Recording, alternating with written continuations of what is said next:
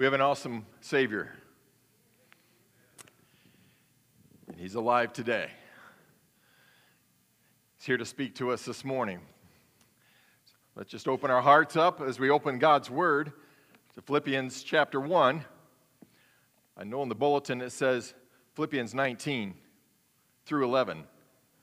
So just put the little colon in there. And it's 1, 9 through 11. That's okay. Debbie's allowed her one mistake for the year. After all, it is September. Yeah. She's got three months to go. If she does another mistake, she's fired. But Philippians 1. Let's stand together. 9 through 11. And this I pray, this is Paul writing to the Philippians. This I pray that your love may abound still more and more in knowledge and all discernment, that you may approve the things that are excellent, that you may be sincere and without offense until the day of Christ, being filled with the fruits of righteousness, which are by Jesus Christ, to the glory and praise of God. Again, Lord, we bow our heads and our hearts before you and ask you to speak from this letter and uh, speak to our hearts. Allow us, Lord, to hear the truth from your word. You are the blessed Redeemer. And uh, we need you. We need your love. We need your grace. We need your mercy. And thank you. So, this is your service. This is your sermon. In Jesus' name. Amen. You may be seated. We're still looking at the introduction to Paul's letter to the Philippian church. It had three parts in the introduction, which was the greeting, verses 1 and 2, and then the thanksgiving portion, which was one long sentence, verses 3 to 8. And uh, today we're moving on to the prayer portion, which we'll spend a couple Sundays talking from and uh, see what Paul is praying for for these Christian friends of his. The first item of Paul's prayer list were probably the most important. So these in verse 9 are where we're going to concentrate today. And uh, these are super important to Paul because if you're going to pray about somebody, you're probably going to say the first things that come to your mind, which probably will be the most important things about that person. So uh, that's just the way it is. Um, so I felt I should spend more time trying to understand the, the balance here between love and knowledge and discernment before moving on to the rest of his prayer. So let's read verse 9. And this I pray that your love may abound still more and more in knowledge and all discernment. The first part of his prayer. So, first thing is Christians need to grow in love. And this I pray that your love may abound more and more. In the English language, we have too many meanings and nuances for the word love. uh, think about this. Uh, you can say almost anything. Oh, I love it. Is the expression used if it's uh, pizza or casserole or ice cream or whatever it is. It could be gifts, it could be food, it could be uh, a vacation location, uh, it could be um, entertainment. Oh, I love Skillet. I love that group, or whatever it may be. I love uh, Beach Boys. I don't know, whatever you love. Um, gadgets. Oh, I love my new iPhone. I love my hairdresser. I love my Anyway, everything we love. Uh, I love my dog. Uh, yeah, right. You love. This, there's so many things that we love that there seems to be no variation as to what is love and what is love and what is love. Right? I mean, it, it's really kind of, it's almost meaningless. There's so many connotations to, to what love is that it's almost meaningless today. We, we really struggle with that. We even say we love God. Well, where does he fit in love, love, or love, or love? So, to us, it's hard to tell. so if a woman loves 10 different outfits, oh, I just love this outfit. Oh, it's just so wonderful, looks good on me. Does she really want to wear it every day? I mean, then I love this one, and I love this one. What does she really love? Right? Guys are confused. And if a guy has 10 different lovers, does he really love any of them? Right? And, and so we really struggle with this word because it's I love math to I love my dog to I love chicken. You know, you can just come up with anything, and this seems like it's all love, but no, it's not. Because there's some things that you really think are more important than others. But we use love for all of them. If you really love the beach, you would sell your house in Brazil and move to lakefront property or the ocean, right? If you really loved the beach. This is my point I'm trying to make. Um, the Greek language, though, is a lot more specific than the English language, in that there's at least four different Greek words that we would translate love, but they would use separate words to separate those concepts so you know when they're talking about love, they're not talking about this. They're talking about that specific thing. So they've narrowed it down some, but still, you're probably going to have some problems with that. But I've been telling you that Paul picked and used specific words when he wrote this letter, and we've been looking at some of those words like saints and and uh, doulos, which is the servant or slave, more readily. We looked at that, and and koinonia, fellowship. We looked at that and some of these words that we've been picking out and, and focusing on.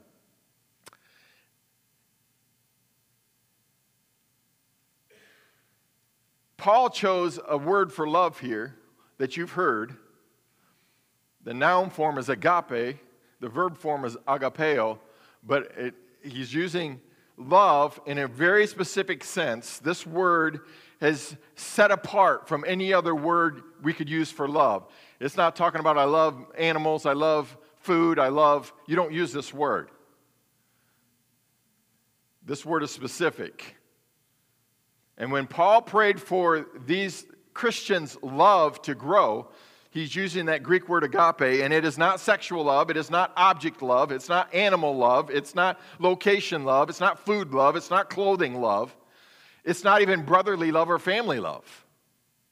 Brotherly love is phileo, which is where we get Philadelphia, the city of brotherly love. Agape is divine love, God love, unselfish love, self giving love, putting the interest of others before my own wants kind of love. So when you start doing that, it separates it from all these other things. Oh, I love this and I love that. No, this is putting others' interests before your own love. And most of the time, when we say love, we're talking about what we want that pleases us. And this is not that kind of love. This love, agape, is God sending his son Jesus kind of love. It is God loving uh, sinful humans so much that he sends Jesus to die for us on the cross. This is the love God has for Jesus, and Jesus has for us. It's Jesus taking the pain of the cross when he didn't do anything wrong so that he could love us and save us from sin. It is God giving us grace and mercy over and over when we need it again and again. That's love that we're talking about here agape love. Because sinful human love is mainly selfish. I love what pleases me, what makes me feel good, what makes me look good, and makes me important and the center of the universe. Buying things I can't afford because I want them, because I love me. Eating two pieces of dessert because I deserve it. Right? Having sex without marriage because it's all about me and not about commitment and not about work of marriage, but just having fun enjoying myself because I like me kind of love. And that's what most of when we say love, that's what we're talking about.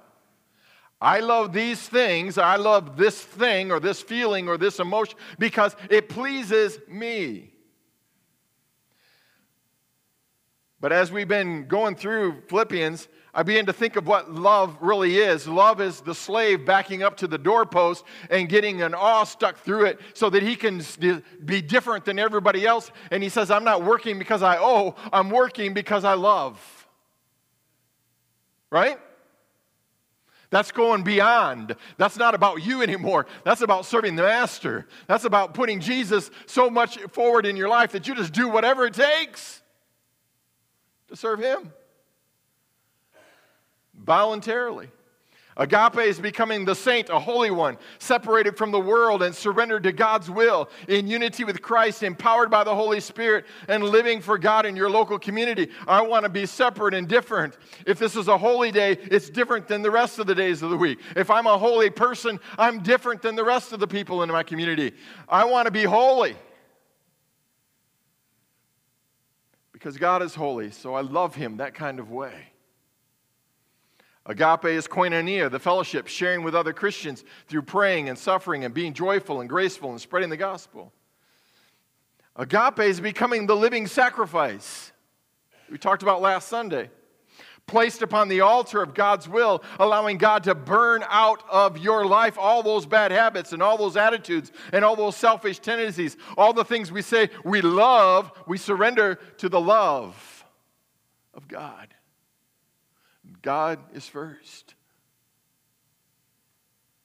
So, are beginning to get the picture of what Paul is, is beginning to get this theme going here in Philippians. There's a lot of themes, but when it comes down to the prayer part of his introduction, what's the first thing he prays for? That these people, these Christians, might grow in love, that their love may abound still more and more. And he's not talking about love for pizza or love for animals or love He's talking about love for God and love for others out of God's love. Love that is God centered and not self centered. So he's praying that this agape, God centered, self giving compassion would abound still more and more within his Christian friends. Why do we need to pray this for each other? Why would one Christian pray this for another Christian? Because this kind of love is not natural, it goes beyond the normal. So if we're just going through life being normal, then fitting in with the world, then we're not going to be different and they're not going to see the difference. But if we start praying for each other to have agape love, guess what? It's going to make you different. Because if everybody else is self centered and you're saying, I'm Christ centered, guess what? You're going to be different. And so instead of just praying that everybody has a normal day, pray for Christians to have God love, agape love in their hearts. So, what's normal love and not normal love? It's normal to buy a card or to buy your wife a present on Christmas, her birthday, her anniversary, on Valentine's Day, or when you get in trouble. What's abnormal is when you show up and hand her a bouquet of flowers when it's not one of those days, right? So, guys, we, we, we work hard just to get the regular days, and woe be unto you if you miss. But agape love would be just showing up someday and say, I just love you because. Of course, she's going to have a heart attack and faint away. But isn't that true? Wouldn't that be a God? That's, that's not a got to do it because of the occasion love. That's just because I thought of you today and you were so special to me in my thoughts that I decided to do something special for you. And all the women said, Aww. Because women do that more for guys than guys do for girls, right? It's kind of more in their DNA. Um, all right. So it's normal to do that. Um, it's normal to worship God on Sunday morning, right? But how about reading a whole book of the Bible through at one setting, just sitting down and saying, God, I just want to hear what you want to say to me today. I'm going to spend a whole. Now that's showing God some love, isn't it? Or spending an extra 15 minutes and just saying, God, I got 15 minutes today. This is your time. Talk to me. Or when you've got some extra time popping in one of your favorite groups and singing the praises of Jesus Christ just because you love Him, going a little bit beyond what you normally would do as a Christian to show God you love Him, right? That isn't so hard. It's just not normal for people to think that way. It's normal to see your Christian friends on Sunday, but what about a quick visit to the nursing home, a text message of encouragement for no particular reason, eh, connecting with someone else at church you really don't know that well? I mean, that is agape love getting out of what's normal and saying, okay, I care. And some of you do that. Some of us have to think and almost plan it if we're going to do something like that. It may be normal to clean your room on Saturday, teens, but what about doing it first thing without being asked three times and threatened twice? Because that's not normal, right? You got to wait till they're about to ground you, and then, oh, okay, if I've got to do it, I'll do it. But agape love would show up on Saturday morning if that's your day, and and uh, get up and fold your clothes and put them away and fix things and take your laundry down to the laundry room and, and dust and clean and spray and whoop. Before mom even knows what's going on, she walks in and says, My child, what happened? And you say, Hey, mom, I heard the preacher on Sunday, and you know what? I love you. And I tell you what, for the rest of the day, you can do whatever you want. Especially if later in the day you load the dishwasher washer without being asked, right? That will certainly put mom in an early grave. So you just, you just go ahead and shock her, and it'll be okay because you love her, right? That's what we're talking about. It's not normal. It goes beyond and above. And it says, I'm not thinking about myself right here at this moment. I am thinking about someone else, or I'm thinking about God. So Paul prayed that this love, this unnormal give of yourself to somebody else type of love, that this thing would abound still more and more. And the Greek word for abound is a cool one that Paul uses a lot. He loves this word. It means love that is lavish, love that's overflowing. And we've seen the pictures. We've had enough hurricanes and tsunamis and different things. We've seen what water can do when it gets outside of the normal boundaries of the ocean or the river or whatever. It floods, right? It just flows. Well, that's abounding. You can't stop it. I mean, it fills up your house if you're in the way. It, you know, it, it washes things away. And this kind of love, he says, I want to pray for my Christian brothers and sisters that this kind of love that, that's different, extraordinary, will, will just kind of flow out over the boundaries of this world and get out there and kind of saturate and soak up and get out there because people don't see it and they don't know what it's like.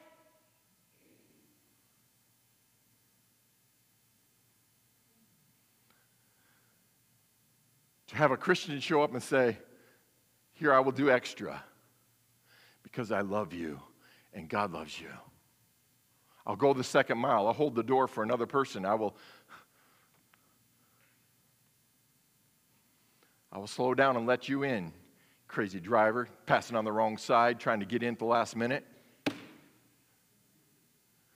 And we and it's okay. Because it doesn't come what normally it comes from God. Right? It's different. And let this love abound still more and more. Christian love needs to overflow the banks of the river, flood into the lives of those around us. This is love without measure. This is love without limits. This is God love lavished on us. In turn, we unleash it on the people around us, and they don't understand because no one does that. No one acts like that. And we say, Yes, God does. He loves me. He loves you, and I just wanted to share God's overwhelming, never ending, reckless love with you. Amen? Reckless love. Kind of sounds like a song. I love this picture of God's agape love flowing through us into the lives of those around us. Don't you just love that picture? That's why we tank up on Sunday morning. So all week long, we just let, let it flow. Let it flow. And we could stop right here and get all hung up about the ooey gooey, reckless, overwhelming love of God. But Paul didn't stop there. He connects this love with the word knowledge. See, our love is to abound more and more in knowledge. That's what he says in verse 9. This I pray that your love may abound still more and more in knowledge and all discernment. So we got to add this knowledge. If it was just love, we could stop the message there and you'd only get part of it. But the second part is Christians need to grow in knowledge. Otherwise, we would take this phrase, love is blind, and run with it and think that's all there is. Love is blind has been a popular phrase. Its meaning is, is that if you love someone, you're going to overlook his or her faults.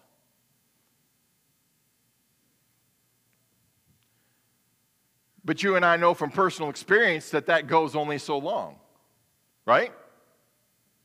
How long are you going to overlook his or her faults? well, you can do that for quite a while unless the faults are such that they come back to harm you. What if your love is blind and you overlook immoral behavior or abusive behavior or destructive behavior? At what point do you say, Oh, I'm just blind? I just love you. You can do whatever you want. When it's starting to come back with hurts, right? Who wants to be love blind to people abusing you? No one. So we start with babies, and babies deserve blind love, right? And they make a mess and they cry and they throw their fits and they do all kind of stuff and we just keep going, you little sweet little thing. And we don't seem to mind. But babies grow up. And somewhere around two, three, four, five, we start saying, okay, this is got to stop.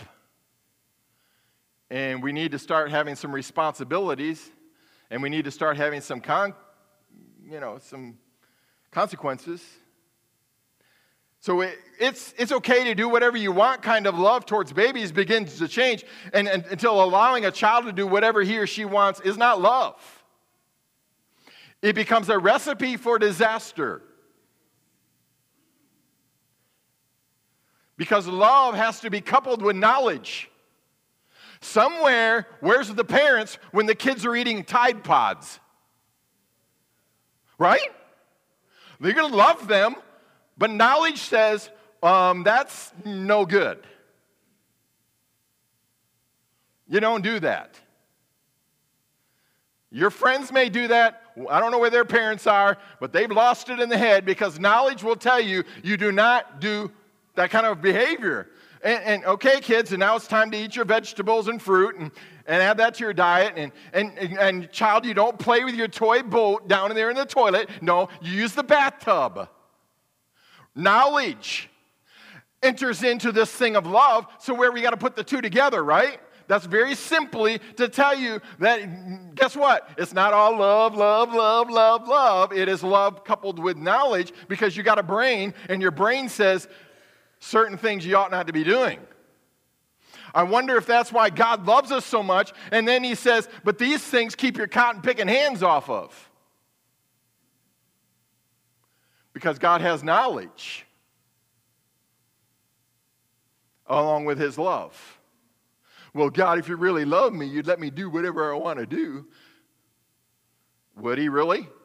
Because I know as a parent, when I know that certain things are bad for my children, I don't let them do those things. And as our heavenly parent, God knows there's certain things that will get me in trouble, and He's saying, Don't do that, don't do that. Ouch. And it hurts sometimes.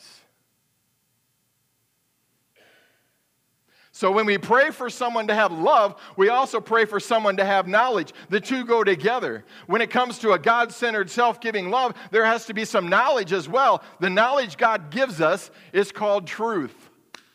And I capitalize truth in my mind and heart because it is truth, not just truth, it is God's truth.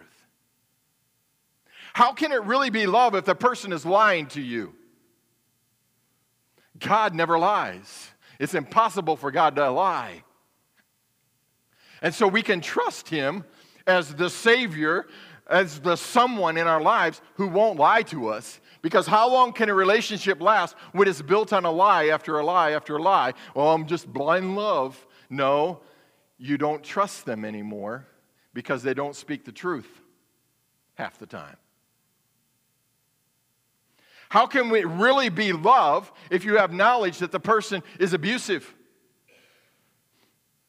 How can it really be love if children in our neighborhood are being neglected?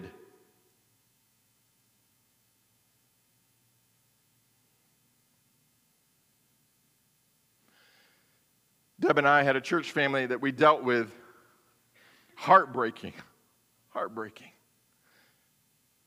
Had a family member who was very abusive with their children. So this church family, this couple, sweet couple, took in the two girls. The one was just a baby. So she doesn't remember the abuse. But the one that's a little older, so affected by abuse. She had to fend for herself. If she wanted to eat, she had to go to the refrigerator and see what was in there and make something to eat or get something out to eat. They got tired of her. They'd wrap her up tight in a blanket and stick her in a black back closet and shut the door, lock her in, and she'd be there for days. So they come, this loving couple, to rescue these kids and bring them home. Got them nice clothes, they wore rags. Taught them what a bath was. Bringing them to church, sweet cute kids. But the older one had been warped already.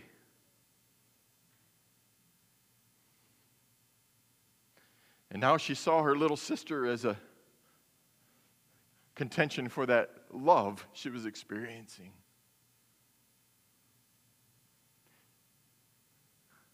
Started to act out, started to do things. And, and here they are coming, Pastor, what do we do? We love her. We're raising her. We're bringing her up out of this situation. Got abusive and threatened to kill her own little sister. What do we do? Can't sleep because you're always worried you can't leave the two alone. What are you Finally had to sign over from their adoption over to this state, give her custody of this child. How breaking. It broke my heart and broke theirs. It just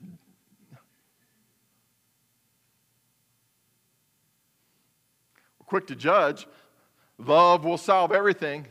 No, they could, they could clean this girl up and change her life in so many ways, but they couldn't change what had happened in her mind.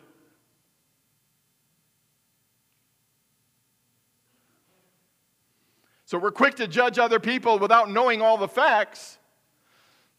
Because love needs truth, God given knowledge for proper balance in dealing with other people. And we look at one side and we sit outside and judge all we want, but there's truth involved. And when it comes to Christians, we need to learn what God considers right and wrong. We need to grow and mature in our love for Him. The more we learn and understand His truth, the better we will be in our relationship of love because part of our love is balanced by truth. It's not just about God saving me, it's about God giving me knowledge on how to live this Christian life. And some people want all the love, other people want all the truth. And somewhere we need both. We need both. So when we get in that dating relationship, we have to start thinking it's not just about love, how cute he is, how sweet she is, but it's also the truth. Where are they going with their life? What are they doing? What's their principles? How do they really act? What are they deciding to do with their life? Where's the trajectory leading them?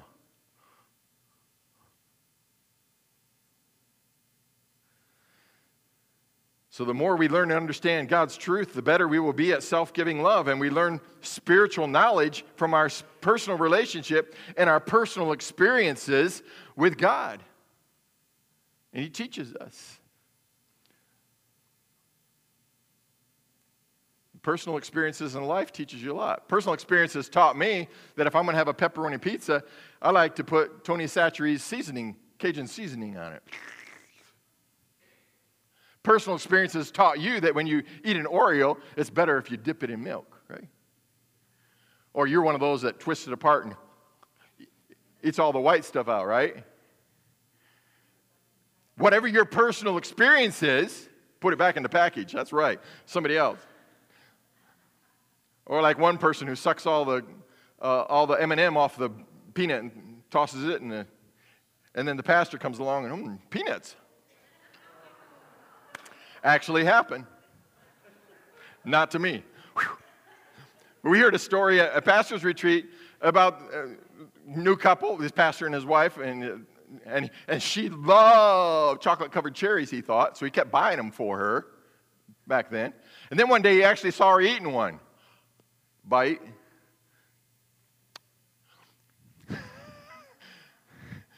She liked the chocolate and the cherry goo, but she did not like the cherry. So personal experience began to tell you, okay, I love this, but no, the knowledge says she really didn't love, right? All of that. And so we begin to learn what you like and what you don't like through knowledge. And so it is with God. We begin to learn, yeah, He likes this, but that He doesn't like in my life. And we learn that about other Christians. Yes, she likes this, but she doesn't like that. And so this knowledge couples in with love. If you're really going to love each other, we have to understand what's the rules, what's the truth, what's the parameters. And everybody goes off on the love is blind thing, but no, that's not true. Because personal relationship experiences inform me that if I share the household chores with Debbie, life goes a little easier. Why should she be the only one doing all the household chores? She works too. I heard one amen. The rest of you are going, preach it, preach it. But you're scared to say anything. Personal relationship experience has given me the knowledge that my love for God grows when I spend some time with Him. And when I follow his plan for my life, when I work with him in ministry, when I invite him along to do ordinary daily tasks, when God is part of my life, then we grow. And our love grows and my knowledge grows. It comes through personal experience. You neglect God and time with him, and it will affect your love for him and your knowledge about him. So, praying for a God type love is not enough. We also need to pray for a God inspired knowledge that balances with love and makes it become truly authentic and real. And then it takes us to the next word. Because how do you know love and knowledge unless there's discernment? And this I pray that your love may abound still more and more. Grow that love in knowledge, grow that knowledge, and all discernment. Now, the Greek word Paul uses is very specific. This is the only time it is used in the entire New Testament discernment. Very special word. We know what it means. It means a practical moral perception that enables us to make right ethical choices. Just because a person has knowledge doesn't mean they have wisdom or discernment. A lot of people can spout the facts, but can they put those facts into everyday life and use them? Paul's point here is that growth in God centered love is an incomplete unless we also grow in knowledge and in spiritual discernment. Self giving love and God's truth need spiritual discernment so that we can know when and how to apply that love and that truth This is especially true when it comes to not just dealing with God, but it's really especially true when it comes to dealing with other people. Because I don't know if you've recognized this yet, but Christians, we're, we're not all cookie cutter Christians. We're different. Everyone in here is a little different than everyone else. So, the toughest part when dealing with others is knowing when do you show love in spite of their wrong actions? And on the other hand, knowing when to increase the accountability and consequences when their wrong actions hurt others that we love. There's a time for permissiveness. Usually we do that to brand new Christians. We're very, very permissive in the church. We allow them to get by. I remember when one new Christian got up front and said, I don't know what the blank I'm doing up here. We were very permissive. And it's okay. Nothing was wrong with that. God was in.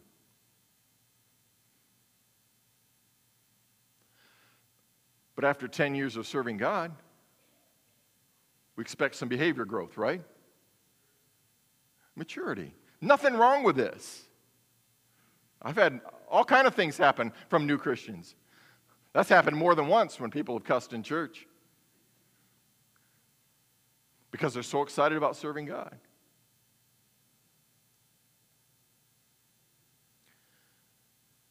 So it's a time for permissiveness, but there's a time when you say, you know what? You need to do a little growth here. You need to stop doing that. You need to start doing this. And if certain behaviors continue, sometimes there's a time even for punishment.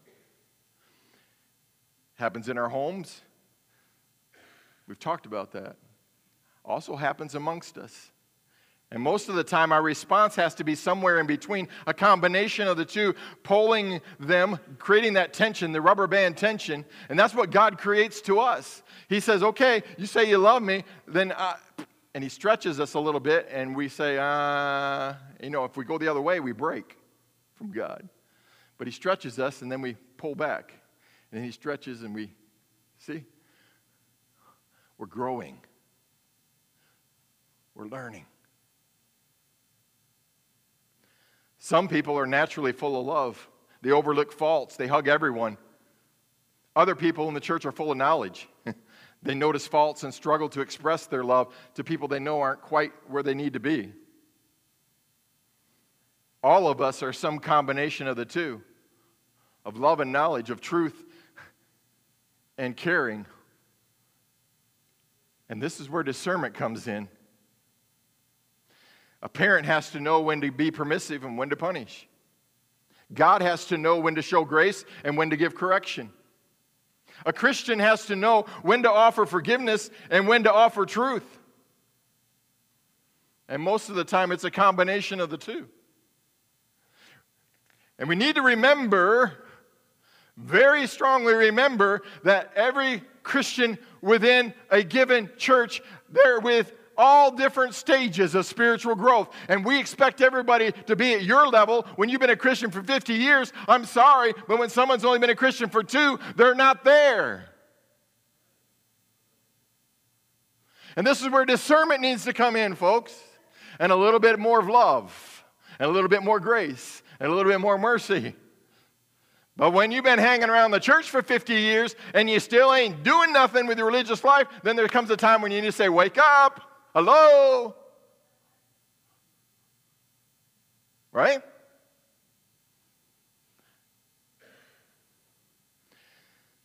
So we need discernment to know how to best get along with each other as a body of Christ when we are all at different levels of maturity and growth and they're all over the place and you can just look out and, and don't you put everybody in your category because they're not all there, ladies and gentlemen. And as brothers and sisters in Christ, we need to realize I need discernment. You need discernment, and my hardest task as a pastor is discernment.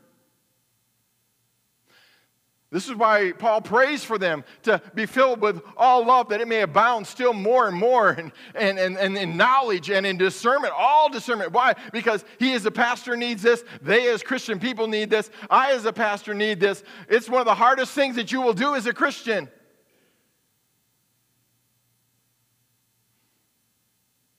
Because we're quick to judge and usually slow to forgive. And then on the other side, some of us are quick to forgive when we need to be pulling people up a little bit more, putting the tension on it. And it's so hard to do. As a pastor, every person and every situation is unique, and I'm required to make decisions about people and problems all the time. And sometimes I don't get it right. Of course, the older I am and the more I've done this, the better I'm getting at it. Thank the Lord. Experience helps. But I still have to rely upon God's Spirit to guard my mind and my tongue because sometimes I will say things that I should not have said. Because sometimes truth, I'm just being vulnerable and love, and I don't know which direction to go. So you better be kind to me because and pray for me this prayer because I need to grow in all love and knowledge and discernment to be a better pastor. Sometimes I'm very compassionate. Sometimes I'm tired of dealing with the same issue over and over. Sometimes I have great insights. God just, ooh, I love that. God just gave me the right word to say. The scripture came, whatever. And other times I'm sitting there going, I don't know what to tell you. right? You been there? So don't fault me totally because all of us have been there. Sometimes it just flows, and sometimes you just, uh.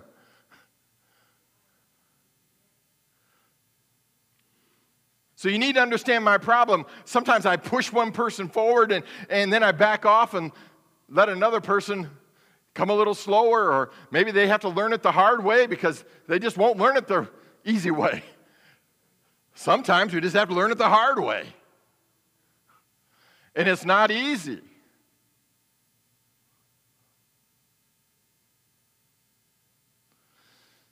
And always, as Christians, we have to learn to listen to the voice of the Holy Spirit, don't we? To guide us and how to do this. And before you judge me too harshly, think about this. Your hardest task as a Christian in this fellowship is going to be discernment.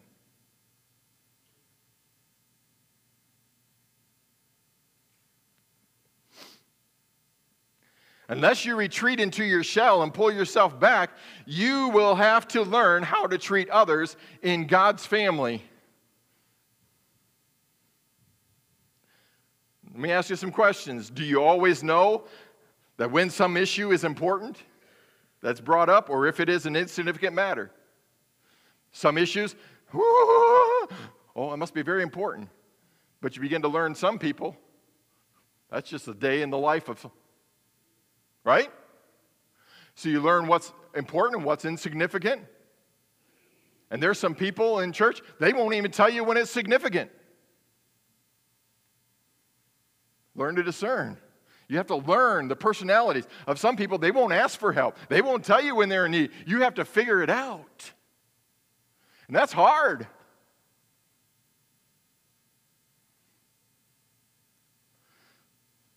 What do you do when you get a prayer request and it turns into a gossip session? Learn to discern. There's some point in time when, when I don't need to know all that information. I just need to pray for this person, right? See, love and truth are one thing, and I'm just telling you practically, you need some discernment, ladies and gentlemen. This is not easy. Spiritual things sometimes become hurtful things, and I know what it's like. I was on a, pastor, a phone with a pastor one time and telling him a certain need, and he wanted to share it with some others. And I said, No.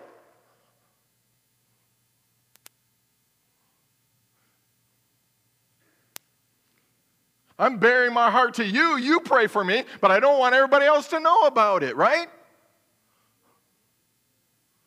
We need some discernment, and he didn't have it. that time. When it comes to church, folks, do you treat my kids differently than the other church kids, differently than the bus kids? And what? Should there be a difference? Do we sometimes ignore biblical truth because it affects you, but then expect someone else to live up to that truth and walk and talk it, right? We need discernment, folks. Do we react to some people on impulse and other people? We think about what they say. Oh, yeah, and think about it. And then with some other people, we actually stop and pray. We have all different levels of the way we deal with each other. And, and if we were to stand back and actually look, we would say, that's not fair the way I react towards this person as opposed to where that's where we need God we need discernment and we need to figure it out. Where is love? Where is knowledge? And where do we figure it out in between discernment? That's where parenting is hard. When do you punish? When do you give permission? You need discernment.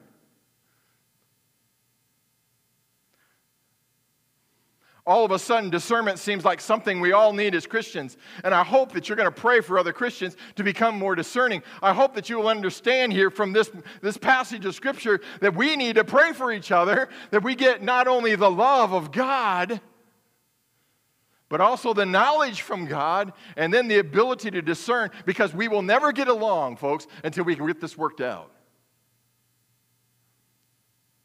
And I'm just one of you on the journey. I'll have it all down when I get to heaven. But until then, we need to give each other a little bit of grace and a little bit of mercy, a little bit more of that love, right?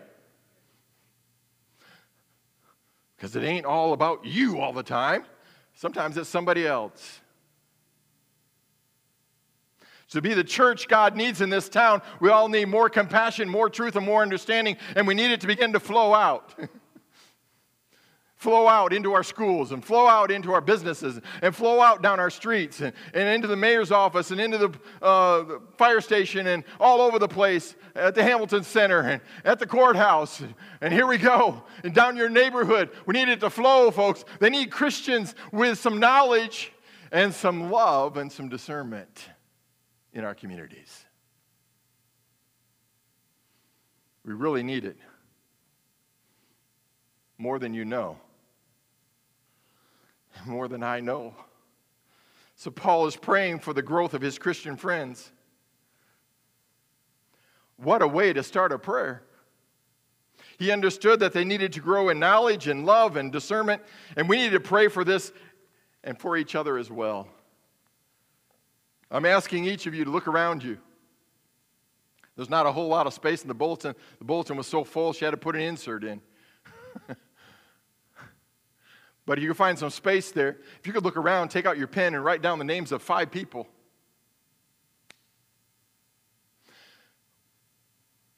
I'm serious. That you could pray for this prayer.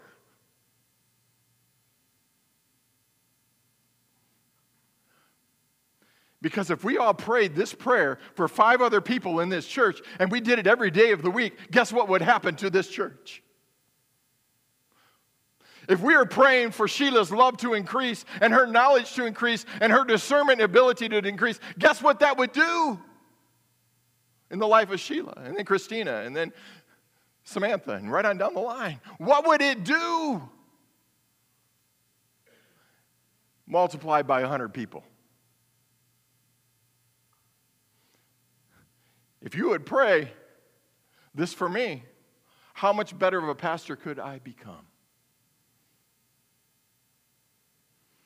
So, starting this afternoon, look at those five names or 10 or whatever you want to lay on your heart, and, and you can replace, look at this verse 9 and replace the word your with the name of that person, and you can say, And this I pray that pastor's love may abound still more and more in knowledge and all discernment.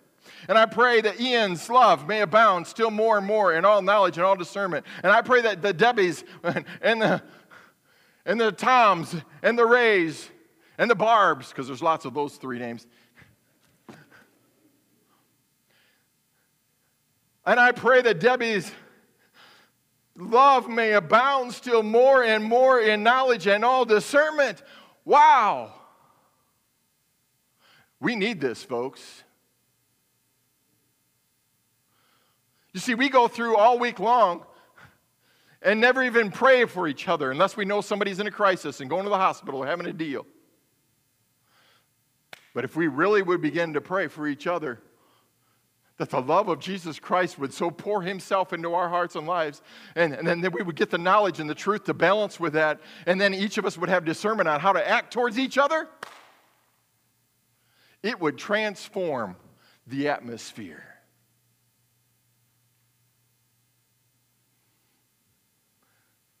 And you know what? The devil will fight this with everything he has. There's nothing more powerful than a church that loves each other and is growing in their knowledge and relationship with the Lord and has the smarts to figure it out to give this person a little more grace and to give this person a little bit more push. Right? That's powerful. And that's why Paul is praying this for this group. And parents, pray this prayer for your children. Youth workers, pray this for the teens and for the children of our church. Teachers, pray this for the students. What a difference this could make if you prayed this for your spouse and your parents and your best friend and even your worst enemy. Lord, I pray that my worst enemy, Sam, may come to a knowledge of God and, and that his, his love would abound and overflow until he gets the discernment of Jesus Christ. And, and Sam and I will get along, right? You pray that for your worst enemy and you'll get to thinking, it's not so bad after all. Sam's not my worst enemy, forget that. I think we get along pretty good. He'll tell you the truth afterwards. Do you want to grow in love and knowledge and discernment? Then we need to pray about it. Do you want our church to grow in love, knowledge, and discernment? Then we need to pray for people in the church because you just can't say, Lord, help our church to grow in love and knowledge and discernment. No, you need to say, Lord, help this person and this person, and go right down the list. Everybody you can think of in your section, and then everybody you can think of in the next section of the church. And in a month's time, if you take a, five people a week,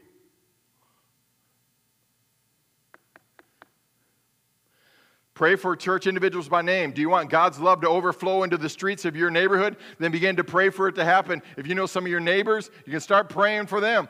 Love, Lord. Let it abound still more and more in knowledge and all discernment in their home. In their home. Because real love is not blind. Real love sees the need. And it takes that need to God in prayer and then asks God for the information and the discernment to meet that need.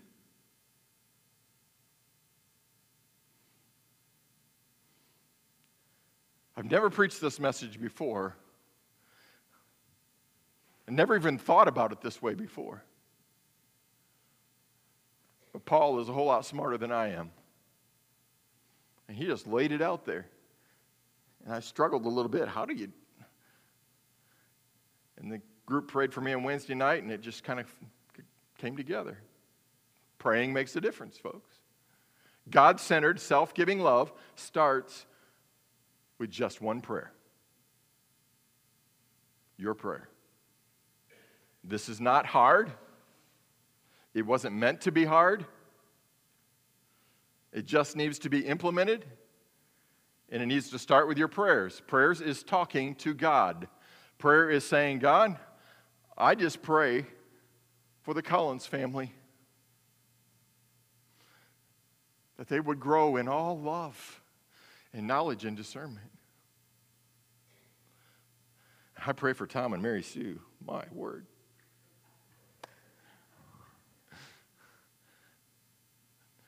But we begin to pray for people for this to happen. This is not hard. Maybe it's so easy, that's why we don't do it. Did anybody ever teach you in Sunday school class to pray for other people in the church by their name? They just always say, well, pray for the kids in general, pray for the church in general. Let's get specific as we begin to ask for God to do this in our church family, one person at a time. Not my prayer, Paul wrote it. But thank you, Paul, and thank you, God, for sharing it with us because it means something to me today. It's family altar time, as the praise team comes and sings, you can begin by praying for four or five people this morning, if you so desire, here at the altar. You can do that. Just put it into practice. Bring your Bible down and say, I'm, or just remember the three words love, knowledge, and discernment. And begin to pray for each other, for your families, for your home, for your community, for your church family. Lord, we're just going to open it up the altar and we're just going to sing and we're going to pray and we're going to love on each other and we're going to love on you, God. You deserve it. You deserve this love. After all, you're the greatest example of love. So help us, Lord, as we talk to you about our problems and our things. It may not be about this that we come and talk to you today, but Lord, whatever it is, we lay it here at your feet. We surrender to you and allow you to begin to work love, knowledge, and discernment into our lives. Make us better spouses, make us better parents, make us better children, make us better leaders in the community, make us better church members, make us better Christians. In Jesus' name we pray.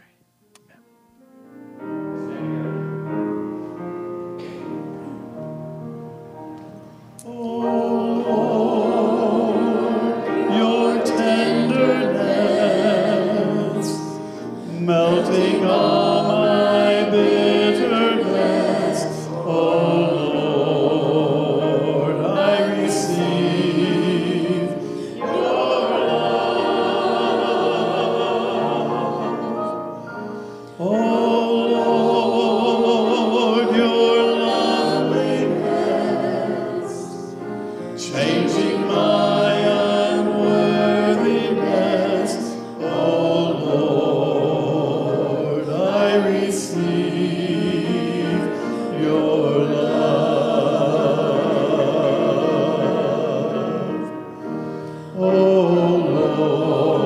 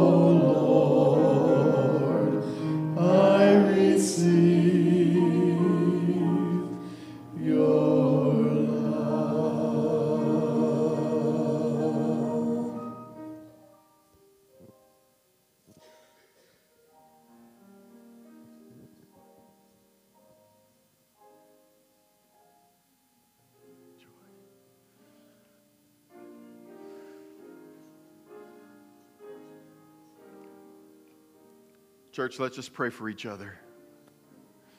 Pray for those that are sitting next to you or behind you or in front of you. Even if you don't know them by name, Lord, we are praying for an increase of agape love, of self giving, God centered love to just flow through our churches, through our homes, into our communities. And Lord, begin.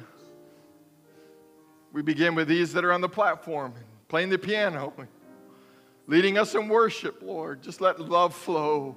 Oh, God. Let knowledge grow.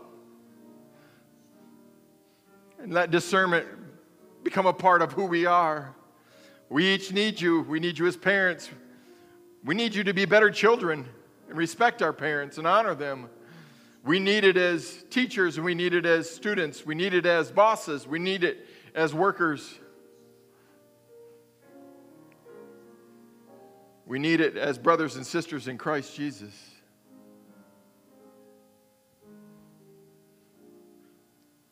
We need to know when it's okay to give permission and give grace and give mercy. And we need to know, Lord, when it's time to tighten up a little bit and actually begin to live the light that God has shed to us and walk in it. Lord, this is a big deal. It's basic, it's foundational, but it's a big deal in a church and in a home. I pray, Lord, for an overwhelming sense of your presence to begin to pervade one home at a time, our community. I mean, again, Lord, to just infiltrate our church members until there was such a sense of love and such a sense of, of, of knowledge and truth and growth.